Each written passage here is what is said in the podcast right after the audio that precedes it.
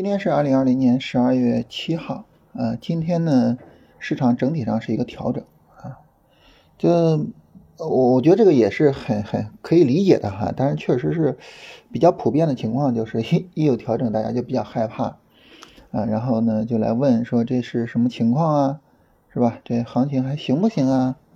啊，就关于这一点呢，呃，首先跟大家聊一下，就这个调整其实是比较正常的啊，包括上周我们说。呃，不应该再买股票了啊！你应该是一个持股待涨啊，甚至是一个出股票的过程，实际上也是看这个走势，它有这种调整的需要，是吧？调整的需要呢，从两个角度上来说啊，一个呢是从上证五零的角度啊，那么上证五零呢，因为市场一直在演绎高低位切换啊，一开始呢，大家可能没有反应过来啊，但是演绎的时间长了，它终于形成了市场共识。啊，一旦形成市场共识，那这个时候呢，上证五零就必然会有一根中阴线，甚至是大阴线。其实今天这个行情还算比较温柔啊。那它上证五零要跌，那上证指数自然而然的就会被拖累啊，所以呢，很正常啊，有一个调整。那另外一方面呢，我们看这个中小股票，就看创业板。那创业板呢，它有一个调整也很正常，因为它涨了五天了，是吧？你连续涨五天，那这个时候调一下，这不很正常吗？都所以都是很正常的走势啊，就是看到这种调整，也不用太担心啊。就是大家听我们节目久啊，就是应该知道这么一个概念啊，就是上涨不盲目看涨啊，下跌不盲目看跌啊。下跌的时候不用太害怕，很正常的情况啊。只不过是说什么呢？就是在下跌的时候呢，你去考虑啊，这个大盘这个下跌是一个什么情况啊？它有没有可能把九月份以来的整个上涨给终结了？换句话说，就这个下跌力度，我我是否应该担心？啊，那如果说我我需要担心的话，那好，那这个时候呢，啊，我就买股票，我就不用太着急了，是吧？我我止盈的这些资金，我就再等一等。啊，如果说行情还是没问题，那这个时候我就可以去看板块了。啊，芯片调的怎么样啊？啊，农林牧渔啊，食品饮料、医疗，是吧？他们这些调的怎么样啊？疫苗啊，工业大麻呀什么的。所以这个时候呢，我们应该去哎思考这个问题，然后呢去呃从这些角度帮助我们把下一步的投资去做好啊，而不是说啊这行情完蛋了什么，没有必要啊。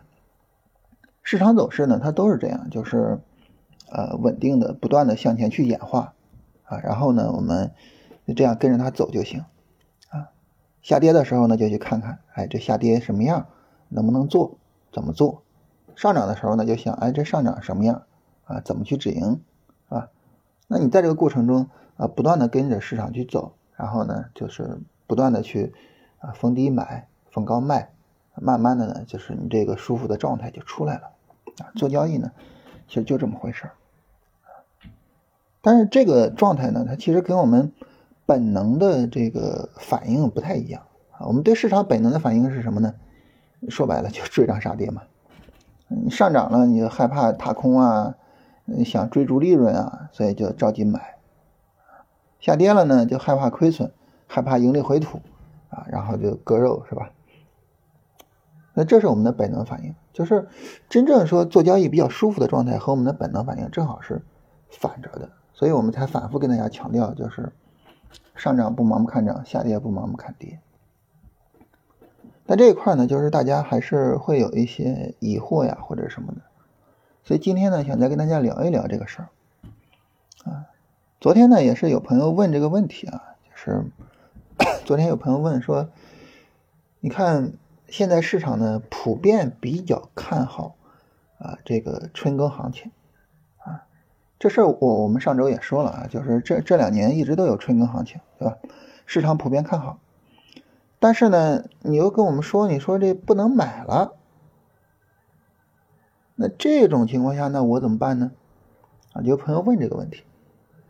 关于这个问题呢，我当时看了之后，我觉得其实应该好好跟大家聊一下。嗯，这个事儿呢，我想从四个角度来跟大家聊一下。啊，第一个角度呢，就是你看。就像这位朋友说的哈，就市场普遍看好什么什么什么，那市场普遍看好，你就要看好吗？对吧？然后呢，我说不能再买了，那我说不能再买了，你就不买吗？对吧？所以呢，就是这个问题呢，它其实首先暴露的一个问题是什么呢？首先暴露的一个问题就是，我们可能普遍存在着，就是我不是考虑说我是怎么考虑的，我是怎么安排的，我不是考虑说我怎么样去获得盈利能力，我更多的考虑的是什么呢？我更多考虑的是别人是怎么说的，那些大 V 是怎么了说的。啊，那些权威们、那些老师是怎么说的？你看，他这就是有一个很大的问题。就如果说你老是听别人怎么说，然后别人怎么说你怎么做，这个时候，你说你有可能把交易做好吗？是没有任何的可能性啊。就好比这个很多的基金经理做的比较好啊，然后呢，大家抄作业。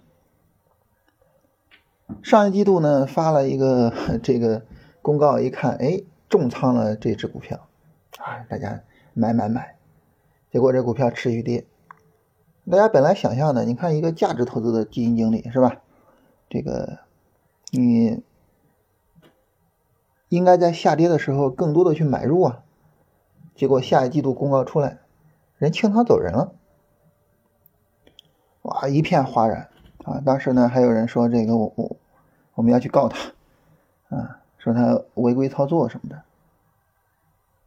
但这个事情呢，其实就是告诉我们一个问题，就是你去抄任何人的作业，你去按照任何人的观点去做，都不如你自己拥有盈利能力。在这个市场上说破天，所有的交易问题，所有的投资问题，最大的一个问题就是。我自己怎么拥有盈利能力？我自己怎么通过我自己做交易把钱赚到？这个问题比天还大，这是所有问题里的第一个问题。那你说怎么解决这个问题呢？它其实有两个角度。第一个角度就是你得首先有这个意识，你不能就想着说我我我听别人怎么怎么说啊，权威怎么说，老师怎么说。你就得想，我要怎么安排我的交易？你得有这个意识，你得有，我要拥有盈利能力，我要成长，我要自主做交易，自主去赚钱。别人的意见呢，对于我来说呢，我可以有一个参考。啊，他可能提到了一些我没有注意的东西，他可能有一些交易方法或者交易理念，哎，我听着特别对我的胃口，啊，我可以去学习一下。但是根本上还是我自己去成长，就你得首先有这个意识，有了这个意识，才能说第二个方面，就是我们去学习，啊，看书也好，啊，就像大家现在听音频也好，看视频也好，是吧？去学习，然后呢，最终形成自己的，呃，一整套的投资理念和投资方法。我觉得这个应该是我们在什么时候都第一强调的。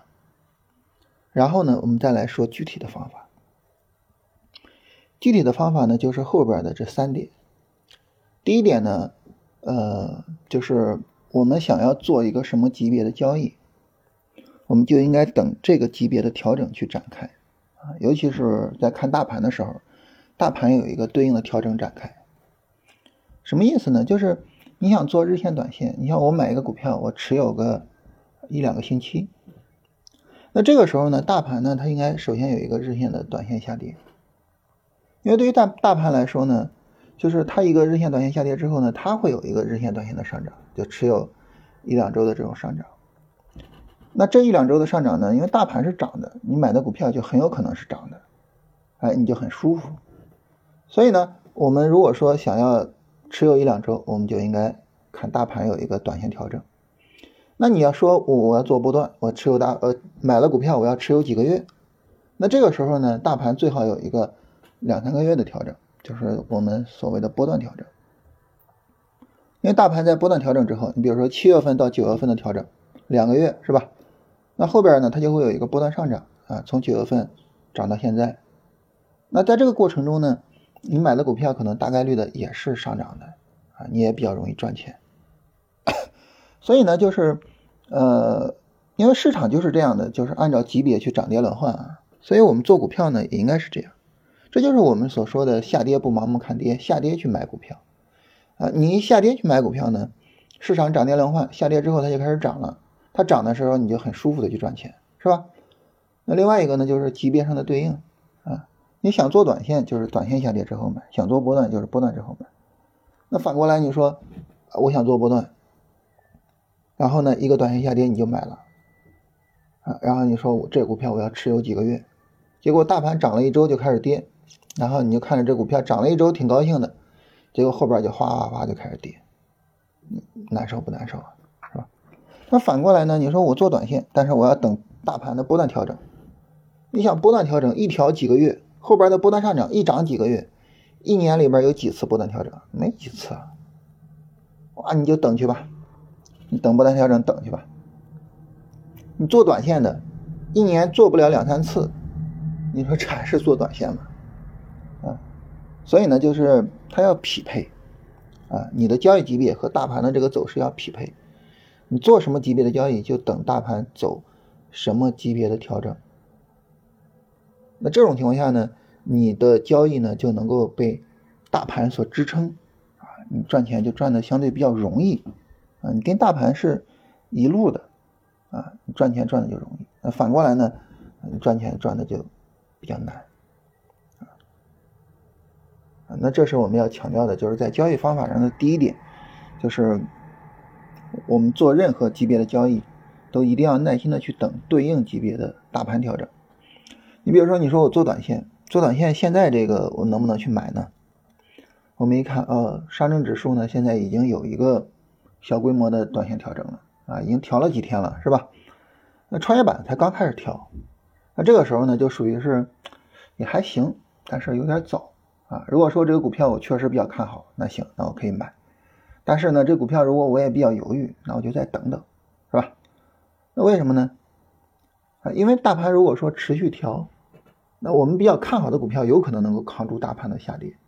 然后大盘一涨，它就涨得比较多，甚至它就飞起来了，是吧？但是呢，如果你也犹豫那种股票，大盘一跌，它也跟着跌，也难受，是吧？所以这个时候呢，就是。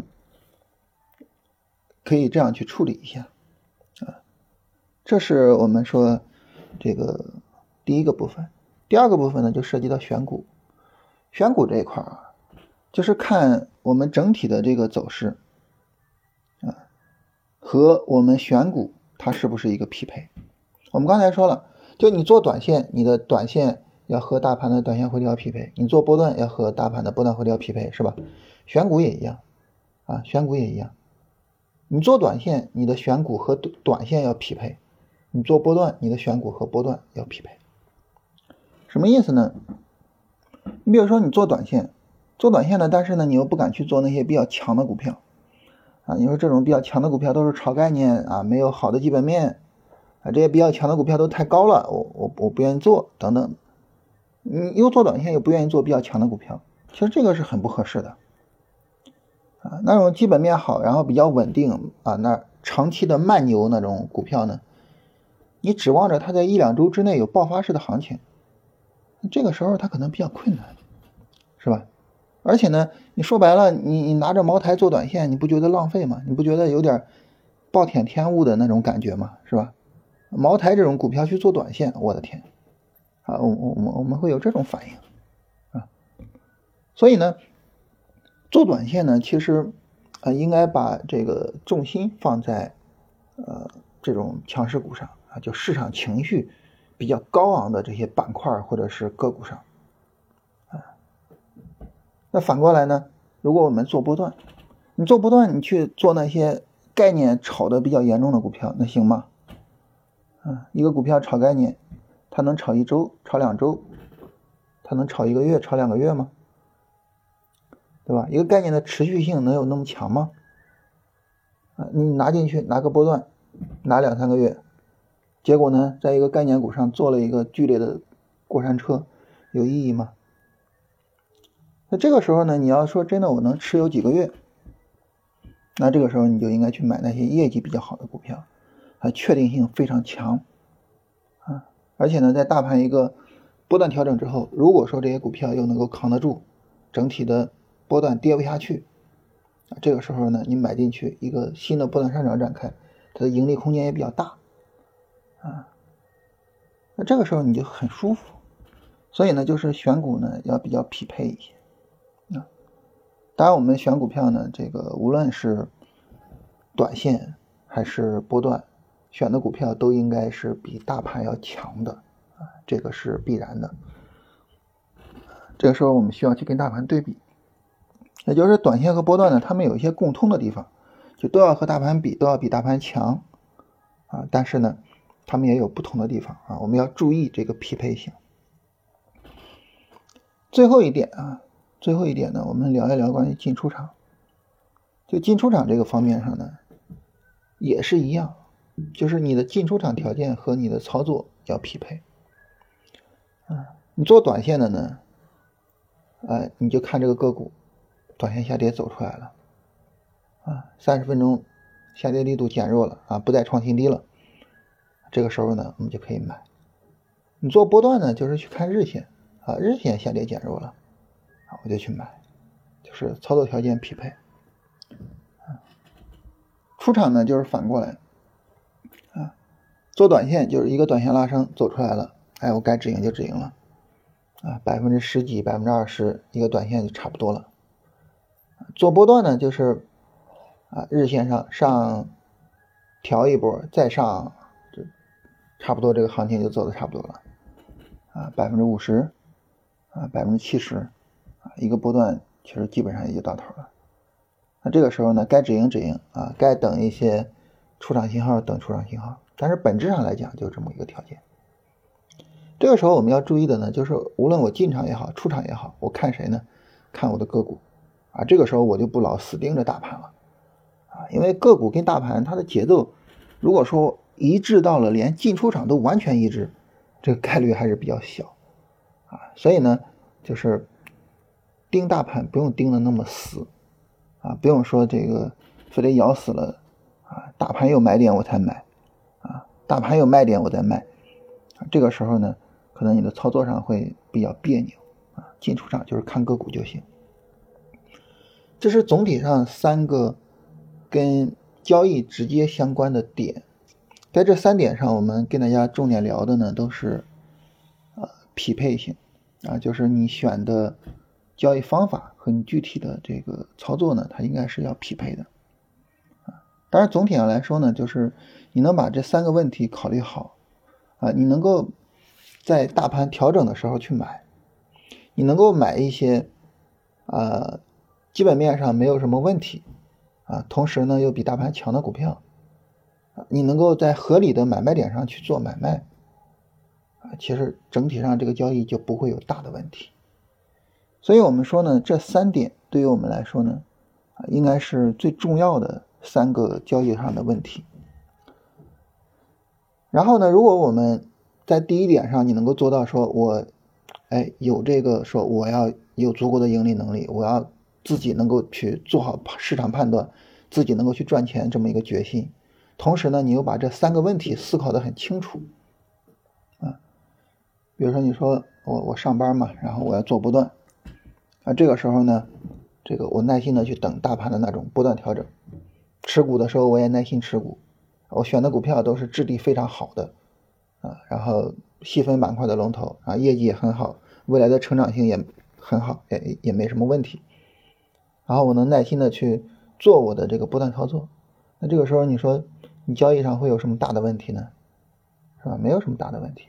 啊，你当下的交易状态就是，呃，持有股票，然后呢，等着最终市场见顶的信号去出场啊，或者是个股走出来足够的利润，你去止盈，就这么简单。啊，你不会很焦虑的说，你看啊，这这些大 V 们他们都在说春耕行情啊，然后呢，嗯，你说这波段不能再买了，你说我怎么办呀？是吧？啊，你跟他们矛盾了，那我应该听谁的呀？你就不会再问这种问题。你不听谁的，你就听你自己的。就在这个市场里边，你是你自己唯一的神。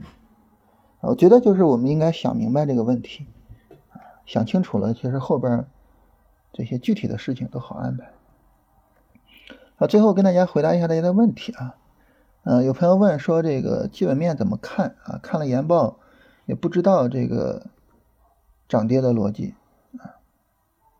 那么，呃，这儿有个问题，就是我们一说这种涨跌逻辑啊，说这个驱动力啊，啊，说的往往指的是短线啊，指的是强势股啊，就是它是什么逻辑去驱动的。那么对于做波段这种基本面呢？我们考虑的主要还是这个企业的成长性来自于哪儿？就是你为什么觉得这个企业它是值得你去持有几个月的？你为什么觉得这个企业的基本面是没有问题的？啊，主要是去思考这个这个这个事情。所以呢，就是 重点的就是这两个问题：是什么在驱动它上涨？是什么在给它的业绩？提供支撑，啊，就多去思考这两个问题。你比如说，现在这个我们说这种底部反弹的这些，你像芯片，芯片现在一个非常重要的一个事实就是，呃，整个产业链开工率非常非常的高，啊，然后严重的缺芯片。那么这种就是。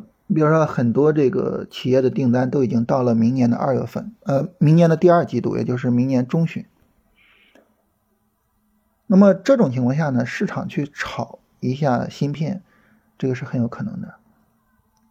所以呢，芯片从底部开始反弹，然后呢，我们就可以等它的对应的调整，啊，调整力度小，你该做就可以做，啊，这种呢就属于是这种驱动力的情况。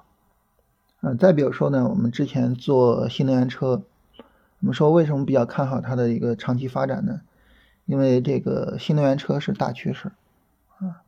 那么根据这个国家定的相关的文件啊，我们大概能够预估新能源车的年复合增长率啊。你发现这个年复合增长率是非常高的，那就很值得去做它的波段啊。所以就是。从这些角度去做思考吧。然后有朋友问：药石科技算不算龙回头？呃，首先呢，就是这个龙回头这个事儿，你不用老去看啊。你你你只有说大盘有回调，然后你需要去买的时候，你才去看。这是第一个。第二个呢，药石科技，呃，从波段的角度啊，它其实走了一个长时间的波段调整啊。从七月份到现在，整体上是一个大规模的震荡啊。那么，如果说你对它的基本面比较了解啊，你觉得它未来的发展、它未来的成长性没有问题，这个时候呢，你去做它的波段是可以考虑的啊，因为之前在震荡区低位嘛。从短线的角度上来说，这个拉升力度一般啊，还可以吧，一般。那么要等它的一个短线调整才能够去确认。龙回头的重点有两个，一个是龙啊，也就是涨得好；另外一个呢是回头，也就是跌的小。啊，你不能够说只考虑这个，就是它的上涨，也不能只考虑它的回调，啊，所以现在呢，药石科技从短线上还是要等一个调整。然后有朋友说，这个归根结底啊，价值投资才是王道啊，其他都是小打小闹。呃，这个东西的话呢，我觉得。其实就是个人的选择，就像我刚才说的，就是你在学习的时候，实际上是要找你自己舒服的状态啊。你觉得价值投资我做的最舒服了啊，然后你就可以只做价值投资啊。对于我个人来讲呢，我觉得价值投资和基本面呃和这个技术分析的结合是我觉得最舒服的啊，所以我是走的这这条路，就是一个股票呢，我认为它没问题，它能涨。啊，这个我觉得是不够的，啊，因为我会觉得那我是谁呀？我认为它涨它就能涨吗？我认为这个行业没问题，这个行业成长性好，它就一定成长性好吗？我得去看看市场怎么看这个事儿。那如果说市场走势告诉我，啊，市场里的大多数啊，他们也都认为这个板块比较好啊。你像七月份之后的整个大盘的调整过程中啊，新能源车的调整是非常小的。你像医疗调整就非常大，是吧？啊，新能源车跟医疗形成一个鲜明对比，那很自然的那时候，那不仅仅我看好新能源车，大家都看好，那新能源车就很可能涨起来。那行，那我就可以买。所以我会，呃，既有我自己的判断，同时我也尊重市场的声音，啊，所以我是两者结合的这种处理思路。啊，大家觉得哪种处理思路你觉得比较舒服，你就可以按照哪个来。啊，当然可能也有人就是纯技术分析，是吧？就觉得我就看图就行了。呃，技术分析有句话叫，呃，这一切的信息都反映在图标里了嘛，我就只看图。啊，那你要觉得说只看图舒服，那你也就只看图。其实都无所谓，我觉得这个东西呢，没有必要分出个高下啊，它没有对错，只有我自己觉得合适不合适，我自己觉得舒服不舒服啊。在任何时候呢，就是你的交易状态是舒服的，你才能真的把自己的能力发挥出来啊。你觉得就是比较别扭，可能你具有了相应的能力，但是呢，你做的很别扭很难受啊，你也发挥不出来你的能力。啊，所以这一点上来说呢，我觉得没有必要强求，啊，我们没必要逼着自己去做价值投资，也没必要逼着自己去做趋势跟踪，啊，你怎么舒服怎么来。